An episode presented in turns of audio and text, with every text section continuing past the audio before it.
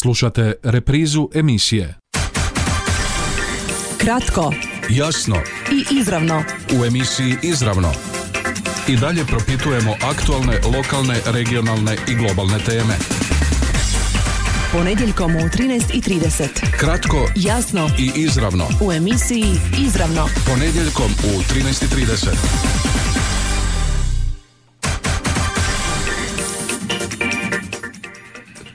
Dobar vam dan, poštovani slušatelji. Kakva će biti ovogodišnja žetva? Što se događa na tržištu poljoprivrednih proizvoda? Zašto su skočile cijene nekih sirovina? Što tome kažu slavonski ratari, a što stočari? Kako se to odražava na svinjogojstvo? Hoće li Slavonija profitirati u takvim uvjetima?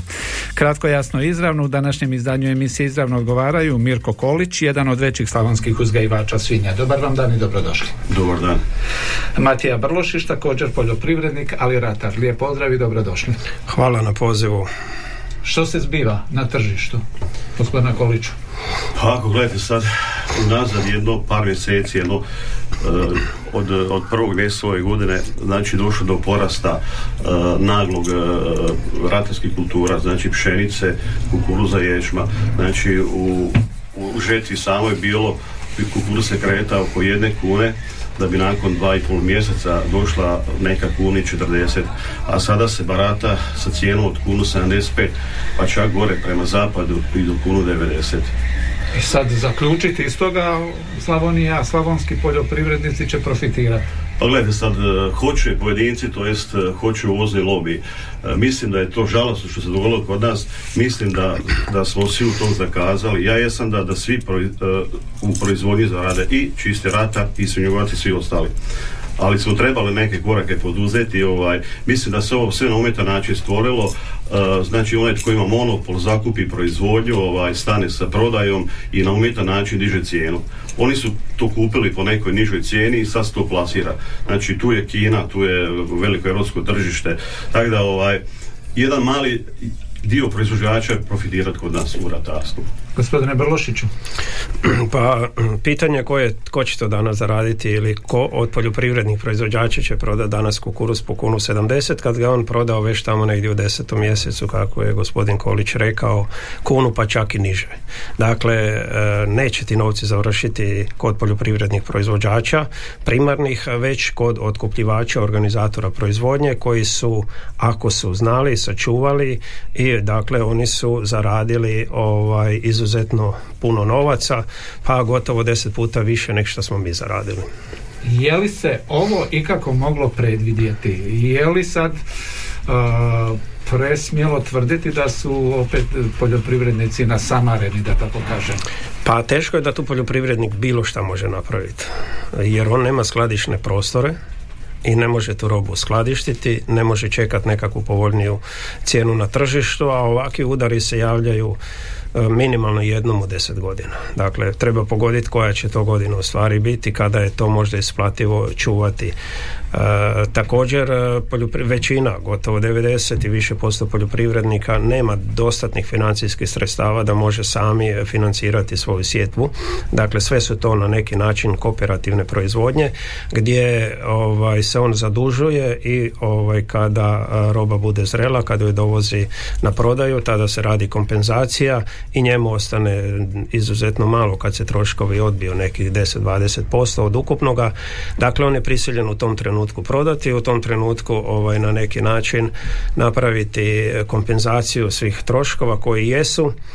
Nijedan organizator proizvodnje neće dozvoliti da e, skladišti robu ovaj, od poljoprivrednika koji je njemu dužan može skladištiti ono što mu ostane čisto, a to su toliko male količine da je neisplativo, odnosno i on mora od tih novaca živjeti, Beznačajno. neke druge troškove pokrivati. Dakle, nismo u poziciji da možemo e, odgovarati na ovakva, ovakvo stanje na tržištu žitarica. Gospodine Koliću, Pa gledajte sad ovako, ovaj, ja sam radio prije dvije godine ovaj, skladišne prostore, skladišne kapacitete, baš iz tog razloga što se dešavale velike oscilacije. Znači ja sam kupio po nekoj normalnoj cijeni, kasnije sam dozvolio ljudima koji htio ovaj, ostaviti robu i fakturirati kad bude htio. Tako da tako su odradili. Tako da ja nisam, nisam više platio kukuruz od kunu i 40. Tako da ovaj, a da sam, da sam napravio jednu stvar, trebao sam ugasiti svinjogojstvo i prodati ras, ratarske kulture, ja bi danas zaradio dosta novca. Ali to nisam i ne želim jer imam određene ugove, ugovore sa, sa uh, trgovačkim lancem, uh, sa privatnim mesnim industrijama gdje tu moraš neku količinu isporučiti. Znači ja svaki tjedan između 200 i 300 tovljenika isporučujem. Tako da, jedan primjer, znači mi sad dnevno trošimo između 15 i 20 tona hrane svaki dan. mm Tako da, nama je, nama je stvarno uh, osnovna sirovina, kukuruz, pšenica. Ja sam svu svoju pšenicu ovaj, samljeo i puno sam kupio pšenice preko, preko 100 vagona, 1000 mhm. tona, sve sam to samljeo. Tako da to je jako velik udar za nas stočare. Cijena je recimo ovaj, hrane, ne samo kod nas, znači u cijelom, cijeloj Europi pa i svijetu, ovaj, a naši input i cijena E, tovljenika jednostavno nikako da se odlijepu u neku normalu. E, mi smo stalno ili smo ovaj, e, ispod nula neki 10-15% ovaj, i, a očekivali smo već prije jedno mjesec dana da će doći cijena na neku normalu. Znači sad malo ponuda i potražnja se negdje izjednačila u postotku što se tiče mesa ali puno toga treba doraditi od ministarstva, od nas proizvođača, ovaj svijest e, o zakoni da se nešto domaće, e, e, što imate malo prije spomenuti prije emisije, znači ako se u nešto ulaže u neku mesnu industriju, onda njima ovaj na neki način neki pravilnik uvesti s moralne strane da dio hrvatskih proizvoda se plasira kroz tu klaonicu, kroz tu preradu. Upravo sam htio pitati, može li se na bilo koji način s nacionalne razine utjecati na ovo što se događa i što se zapravo prelijeva nama iz, iz ovih globalnih gospodarskih tijekova? Mi, mi sigurno smatramo da, da se može ako postoji želja interes ono s naše strane postoji ali bojim se da s druge strane ovaj, nemaju dovoljno sluha oni da mi to pokušavamo mi smo jedno tržište mi ne možemo ali znamo da druge zemlje to mogu napraviti kad dođe situacija, madrena situacija to može biti mjera privremena donesena od mjesec, dva dana, tri ako se to normalizira da, da robe nema slobodno ti pustaje ventil znači e, zakon puno potražnje i, i zasmo da i taj ratar koji je proizvod da profitira i mi svinjogojci i ovaj e, mlinsko, mlin, e, mlinsko pekarske industrije da svi u tom lancu nešto zarade. Gospodine Brlošić. Pa može se, dakle svaka država Europske unije štiti domaću proizvodnju i od onog trenutka dok ima domaće proizvodnje rijetko u kojoj državu se nešto može uvesti. Probali su naši poljoprivrednici uvoziti i to je gotovo nemoguće dok ima njihove robe na tom tržištu. Jedino u trenutku kada na tržištu te države nestane te robe, onda je dozvoljen uvoz. Kod nas se to apsolutno ne događa. Dakle, kod nas je konstantan uvoz 360 365 dana u godini uvozi se svega i svačega bez obzira koliko u tom trenutku imamo domaće ovaj, robe e, na, za trženje na tržištu e, poljoprivrednih proizvoda. Vratit ćemo se nakon kratke stanke e, onoj bazičnoj proizvodnji kako u ratarstvu tako stočarstvu, ali ono što me zanima sad slijedili nakon ovoga, a kažu predviđanja neka i udar na cijene hrane za krajnje potrošače. Što kažete? Pa gledajte sad ovako, ovaj, krajni potrošači ovaj oni će, oni će doživjeti neki udar, a ne toliki. E, mi smo sad stočare najveći udar doživjeli e, iz razloga što recimo cijena mesa je bila recimo ovaj, u mesecama, da ne kažem unazad 3, 5, 6, 7 mjeseci slična. U Polsku to je možda 10%, uh a nama je, nama je, nama je e, živa sirovina pala za neki 3-40%. Tako da ovaj, da će biti, to je neminovno, znači ovaj, cijene su u porastu, bit će inflacije, tako da ovaj, kako će to sve odraziti, da li će to moći krajnji krajnji potrošač platiti, kakva će biti daljna situacija, kako će država s tom koronom i one neke svoje limite, tako da ovaj, vidit ćemo šta se dešavati. Sve se više spominje ta inflacija, je li to pa mi ju vidimo svake godine od 5 do 10% naši, na primjer mehanizacija konstantno svake godine poskupljuje, a nakon sad unazad nekoliko mjeseci koliko vidimo da je željezo otišlo i za 60% gore očekujemo dakle enorman e, ovaj rast mehanizacija što je to onda nego ovaj inflacija poprilično velika dok za razliku kod naših primarnih proizvoda izuzev sad ovo nešto što se događa na tržištu žitarica gotovo sva svake godine smo na istom nivou. Tu ste govorili da li će potrošači osjetiti to. U stvari potrošači će ovdje možda u cijeloj priči najbolje proći. Zašto?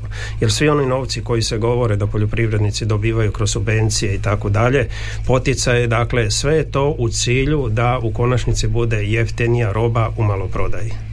Dakle, s druge strane nama cijene izuzetno rastu. Kao i što je e, gospodin Kolić rekao, gotovo je nemoguće se više boriti po tim uvjetima, toliko skupo nešto platiti i prodati u stvari radi se sa minusom. E, dobivaju se određene subvencije, ali jednostavno taj izlazni proizvod je toliko nizak u konačnici kad on uđe u preradu i tako dalje, on u, ovaj, kad završi u maloprodaji još uvijek je izuzetno prihvatljiv. Mhm. Dakle, e, e, naši potrošači u Europi su poprilično zaštićeni, imaju sigurnu, imaju kvalitetnu hranu po pristupačnim cijenama, zahvaljujući zajedničkoj poljoprivrednoj politici koja se isplaćuje poljoprivrednim proizvođačima gdje je proračun Europske cijele Europe negdje na razini oko 38%. Dakle, a u te blagodati gdje cijela javnost govori da mi kao poljoprivrednici dobivamo te novce, u stvari mi svake godine tonemo sve niže i niže, jer naš dohodak je u stvari svake godine sve manji. Ulazni troškovi enormno rastu, a naše se cijene zadržavaju gotovo podjednako ponavljam izuzev sad unazad 3-4 mjeseca po pitanju žitarica i pitanje šta će se s tim dogoditi. Zapravo onda u konačnici da malo ću pojednostaviti i karikiram baš nas brige ako za nas krajnje potrošače cijene neće to bitno utjecati na cijene mesa, mlijeka, ovih osnovnih poljoprivrednih proizvoda, a to što netko drugi nema računicu baš nas brige.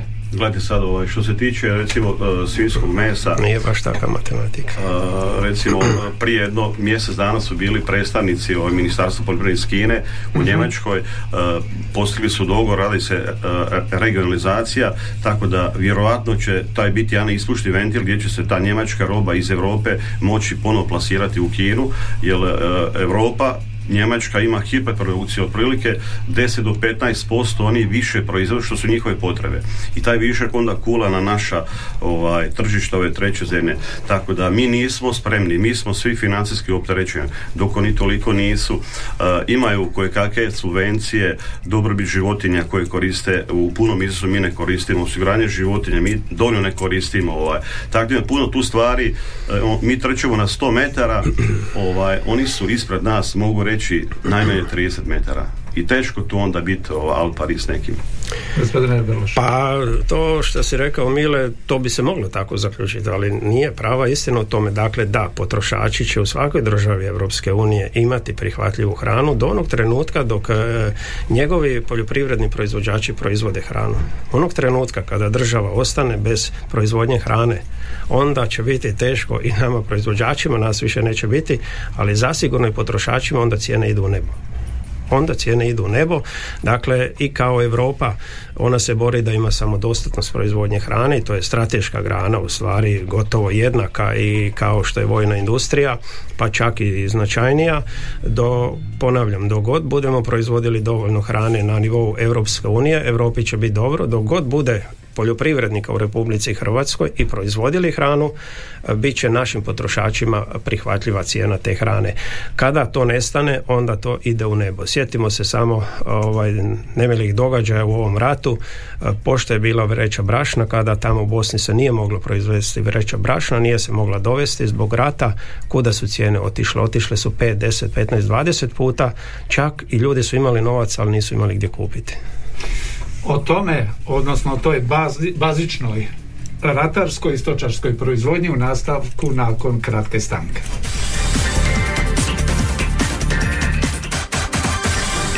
Kratko, jasno i izravno. U emisiji Izravno. I dalje propitujemo aktualne, lokalne, regionalne i globalne teme.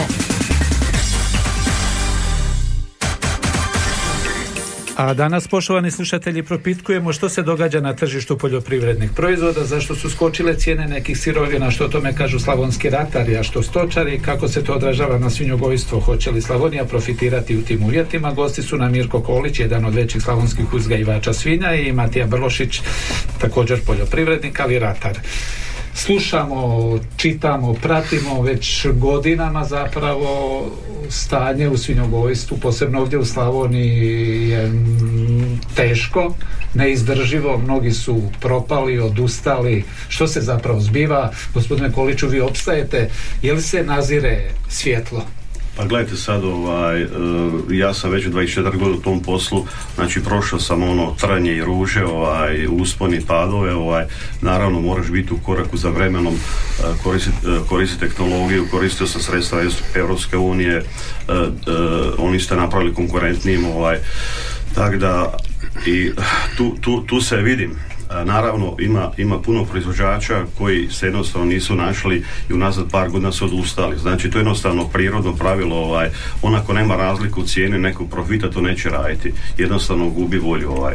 Ja tu sebe vidim i naravno, ja sam sad, e, moram još pet godina raditi, htio ne htio, ovaj, e, po tom poslovnom planu ovaj, programu, moram se baviti tom proizvodnjom. A i ne kanim se, ne kanim se ovaj, e, što bi se reklo, ovaj, u gastu proizvodnju, moram jedno to raditi, ova, imaš i deset djelatnika, imaš i, i naravnavitete.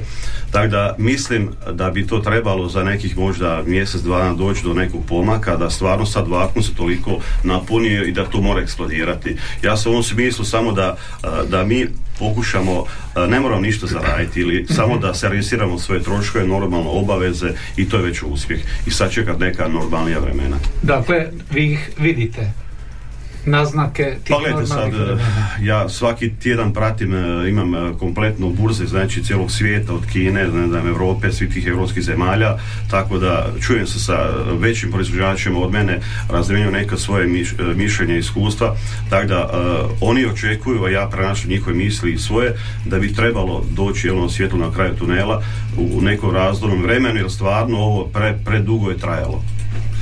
Uh, gospodine Brlošiću iz ratarske perspektive? Pa trenutno... Žetva nam evo predstoji. Je, unazad nekoliko mjeseci po prvi puta poljoprivrednici su dobili mogućnost da prodaju dakle svoje proizvode, kukuruz u vremenu sjetve su ga već mogli prodati, ove proljetne kulture, također i pšenicu oni danas mogu, imaju nekakvu poznatu cijenu gdje mogu ju tržiti već danas. E, još do, po tom pitanju dio je poljoprivrednika počeo trgovati na taj način, ali veliki dio ne, očekujući e, bez obzira cijene su po mom mišljenju izuzetno dobre. Izuzetno su dobre, a vidimo da još poljoprivrednici čekaju, očito smatraju da bi moglo biti još bolje. Sad, to je doista teško reći da li će cijena ići gore ili dole, ne možemo tome kalkulirati. Dakle, ono nešto što je novo, što smo vječito tražili da nam je znati cijenu u vrijeme sjetve, bili bi svi zadovoljni, znali bi koliko uložiti, koliko proizvoditi i tako dalje. To smo dobili. Sad Dobili smo, došli smo na to neko europsko tržište o kojem smo dugo sanjali, čekali. Sada je na nama da učimo i taj posao, da učimo i trgovati sa svojom poljoprivrednom robom, ali doista tu nas e, još uvijek koči, jer kažem nemamo te skladišne prostore, prisiljeni smo to raditi sa onim ljudima koji te skladišta imaju.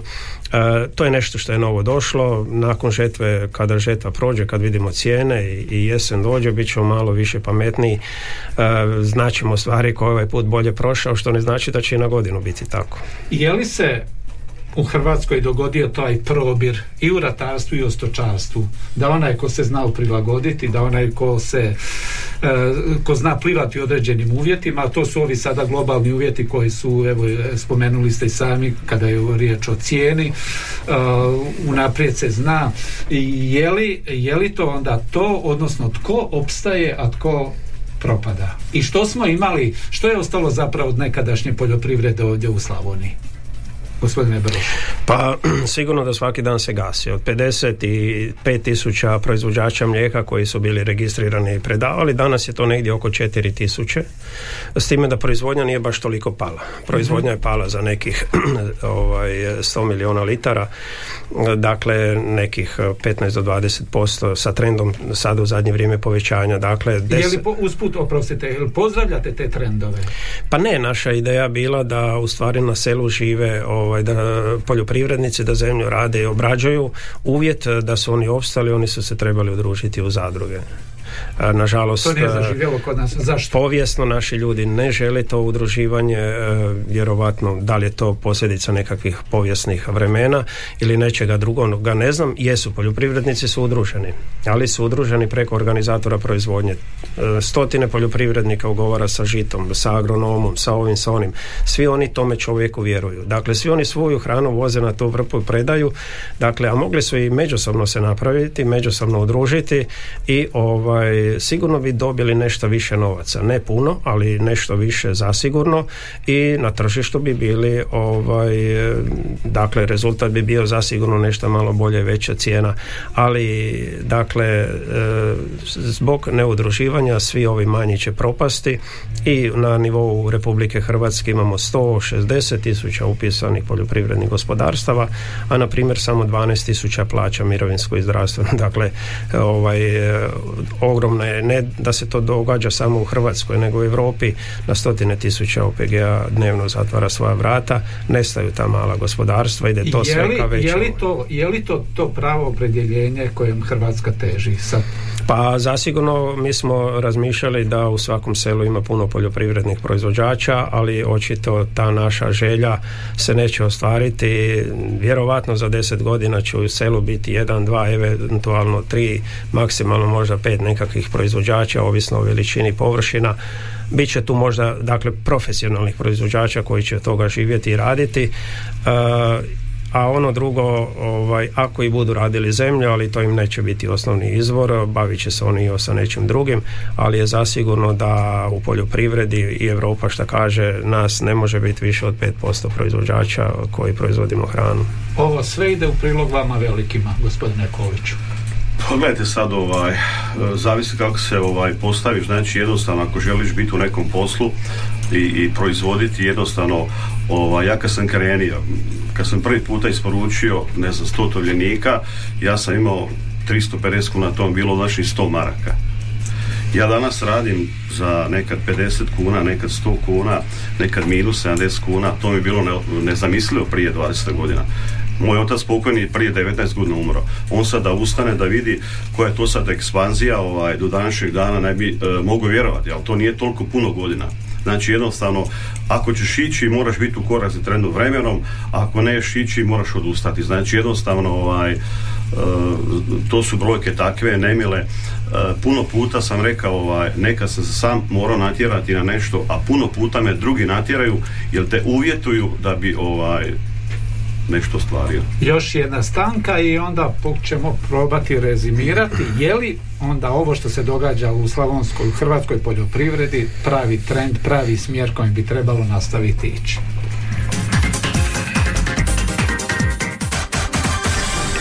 Kratko, jasno i izravno. U emisiji Izravno.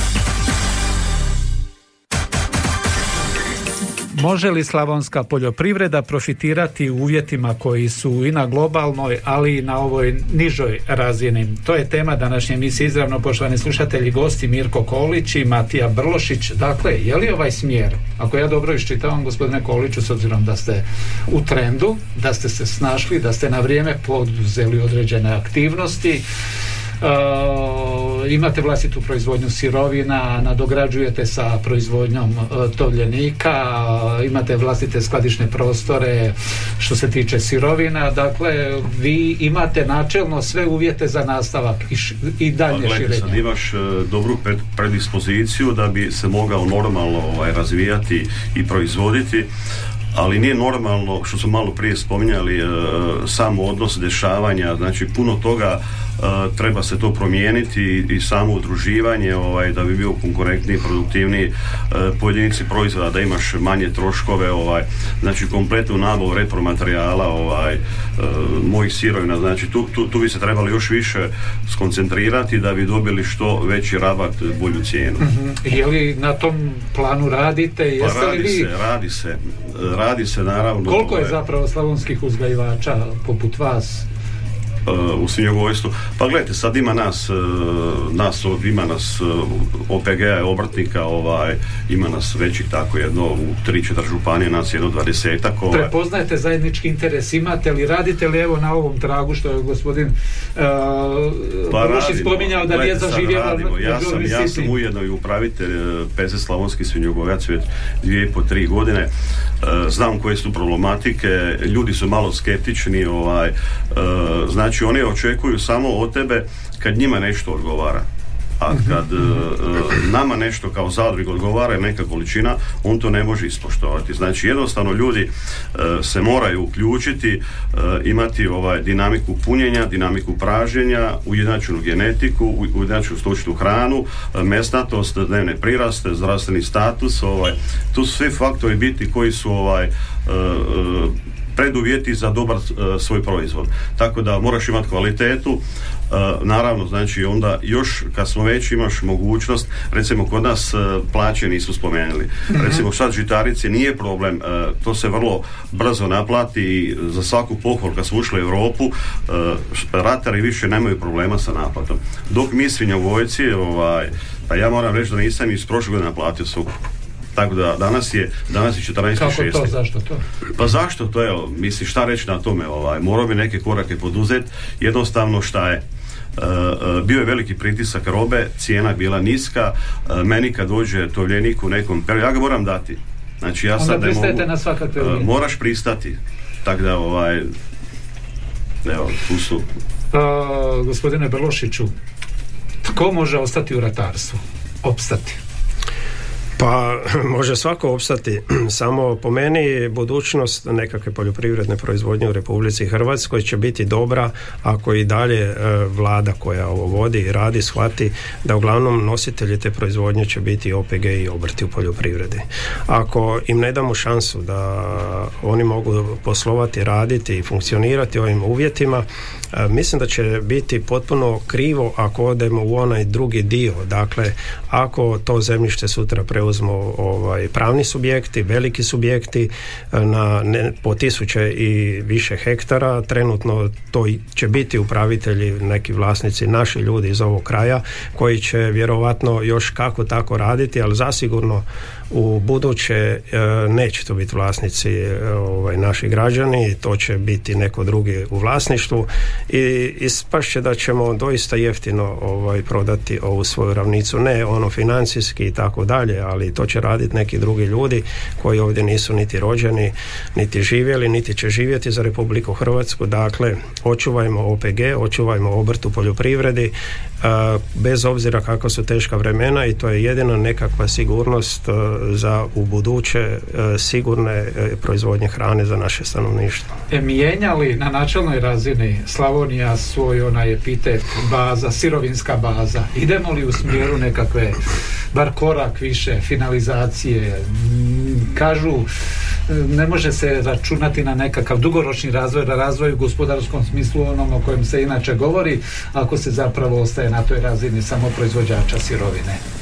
Gledajte sad ovaj, e, mi e, sigurno mogućnosti ima, ali to se, to se ne koristi jako malo ovaj. E, nešto što se tiče prerade se koristilo, recimo u žitu koristilo par objekata ovaj, nešto, nešto, nešto da ne kažem možda desetak, 15 OPG-aca su radili neku finalizaciju, znači za suhomesate proizvode, a to je toliko nedostatno, ovaj, mislim nismo koristili recimo klaonice, mi nemamo gdje zaklati ovaj. Evo sad je zašto nema toga u Sad izašao pravilnik, znači više nema pet toljenika po jednom os, ojbu razduživati. Znači kako će tko prodaje sad vrijeme svinjokolja, on ne može jednostavno napraviti papir, ne može razdužiti. Evo sad se tu mora pravilnik mijenjati. bila je Europa u kontroli to se kod njih ne radi, znači ne bi ni smjeli mi to raditi. Jednostavno su to sad ovaj donijeli odluku, šta će biti vidit ćemo. Gospodine Belošić. Pa mi trenutno smo položili ispite iz primarne poljoprivrede. Dakle, znamo proizvesti pšenicu, kukuruz i sve ono, znamo i tovljenika proizvesti i znamo mlijeko, ali nedostaju prerađivački kapaciteti. Ako se to ne bude napravilo, u zadnje vrijeme nismo imali baš fondove na raspolaganju da se to može, mogu povlačiti sredstva. Ako ne budemo investirali u prerađivačke kapacitete koji će nekoliko puta u oploditi cijenu ovih poljoprivrednih proizvoda, e, postavlja se pitanje, Talijani sada enormno voze i pšenicu, kukuru, soju, sve što se da. E, što će biti kad Talijanu ne bude bilo potrebna ta pšenica, gdje, kome ćemo prodati, nikome. A isto tako postavlja se pitanje kako ima računa e, Njemac, Austrijanac, Talijan doći ovdje u Slavoniju, natovariti u kamion, odvesti, preraditi, sve vratiti možda i baš i u našu trgovinu, a u istoj smo ovaj, zajednici, dakle onda mora postati mogućnost da se to kod nas preradi. Je li to sad do nas, odnosno do vas, koji ste ovladali ovom prvom proizvodnjom, znate li naprijed korak dalje? Pa gledajte sad, ja sam proizvođač, da li bi znao možda bi, ali mislim da ne bi, da se tu ne bi trebalo petljati. Da li kroz to udruživanje ovaj, ili već postojeće mesne industrije iskoristiti, njih na jedan viši nivo staviti, ovaj, njih udružiti ovaj, sa jednim pravilnikom, pravilnikom zakonu, znači da ih da stvarno ovaj, pokrene tu domaću proizvodnju, uh, uh, ako on ima uh, dva puta veću korist, pa da će nama nešto, ovaj, tako da možemo tu svi lakše profitirati. Gospodine Belošić. Pa imali smo Podravku koja je svjetski poznata prerađivačka industrija industrija, a nula ovaj, kilograma primarnih proizvoda kupuje ovdje Hrvatske. Dakle, da, takve nismo mi kao primarni proizvođači i nećemo nikad moći baviti se još i preradom toga, ali zasigurno ćemo biti jedni dobri kooperanti koji možemo snabdjevati takve prerađivačke kapacitete. Na nekom drugom je da to preuzme, da to radi i da u konačnici njemu osiguramo stabilnu, sigurnu, ujednačenu sirovinu, a on u tim uvjetima će moći sigurno, stabilno i sigurno proizvoditi za europsko tržište i tu bi nam svima u stvari trebalo biti bolje. I za kraju 30 sekundi, koliko je tu još politike da bismo napravili taj iskorak dodatni ovdje u Slavoniji? Pa gledajte, tu je politika, mislim, broj jedan, e, trebalo bi se više uključiti ovaj, gdje bi nama bilo svima lakše, naravno njima i, i samoj državi. Znači, onda bi se taj BDP ovaj, povećao, e, punio bi se državni proračun, e, veća razlika u prodajnoj cijeni, tako da ovaj, i ja što sam bio u investiciji, znači netko uložio u mene, a ja ću vratiti kroz poreze, kroz akontacije na dobi, tako da nije to ništa bez vraga. I smisao toga da, da budemo konkurentni, da dižemo ovaj proizvodnju i da smanjimo tu cijenu koštanja za krajnjeg potrošača. Politika sve ruši i gradi. Izgradila je pikove, orušila je pikove, sad je ona na sljedećem potezu. Očekujemo da vidimo šta će napraviti. I kratko samo žetva ovogodišnja pšenice? Pa očekuju se dosta dobri prinosi, cijene su trenutno zadovoljavajuće nadamo se da će oni ostati i u jeku žetve i na kraju žetve barem takve kakve su sada. Koliko vam treba žet, e, pšenice gospodine Kolić? Pa meni treba nekih oko e, pšenice, ječma i kukuruza oko 5000 tona godišnje da bi prehranio ovaj postojeće kapacitete. I koliko toga uspijete skupiti? Na vlastitim ili... Pa, gledajte sad ovako, na vlastitim nekih jedno 25 do 30%, ostalo kupim na tržištu od uh, okolnih proizvođača. I molite Boga da cijena bude što niža. Pa gledajte sad, nisam baš taki, ovaj, nisam taki, ovaj, moram u tom lancu svi zaraditi. Naravno nekada bude ovako, nekad onako, ali nisam taki, nisam pristalica toga. Vraćamo se dakle na ono početno pitanje, što se to događa na tržištu poljoprivrednih proizvoda? Svaki dan je druga cijena. Pogledajte sad mi u svinjogojstvu svaki dan, evo, e, sutra je, e, e, je srijeda, znači svake srijede izlazi burza, pratiš dešavanja, ovaj, u dva sata izlazi i prilagođava se. Da. Isto kao i nekad na Vašaru, jutro cijena bila dobra, koji je malo zakasnio, taj manje dobio, dakle, imali smo to. Poštovani slušatelji, na kraju smo današnje emisije u kojoj su nam gosti bili Mirko Kolić, jedan od većih slavonskih uzgajivača svinja i Matija Brlošić, također poljoprivrednik, ali i ratar. Hvala vam lijepa i nastavit ćemo zajedno pratiti zapravo ta zbivanja u poljoprivredi. E ne bili Slavoniji u tom kontekstu krenulo, konačno, ali malo jače, žešće, intenzivnije. Hvala, hvala. Hvala lijepo.